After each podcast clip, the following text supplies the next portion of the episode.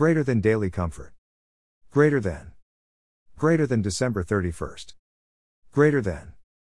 Greater than one thing I do, forgetting what is behind and straining toward what is ahead, I press on. Phil 313 to 14.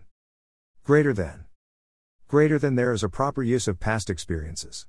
We should remember our past lost condition to keep our hearts ever humble. We should remember the lessons learned from past experience so as to profit by our mistakes.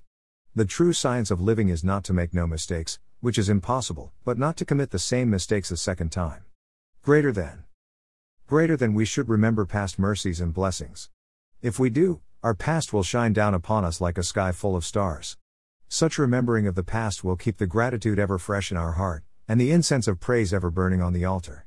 Such a house of memory becomes a refuge to which we may flee in trouble.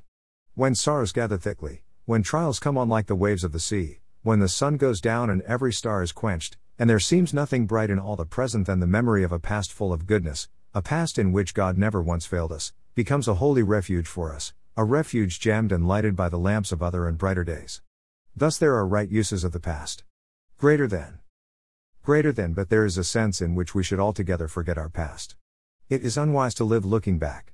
We should keep our eyes ever turned forward to new hopes, new attainments, new achievements. Greater than.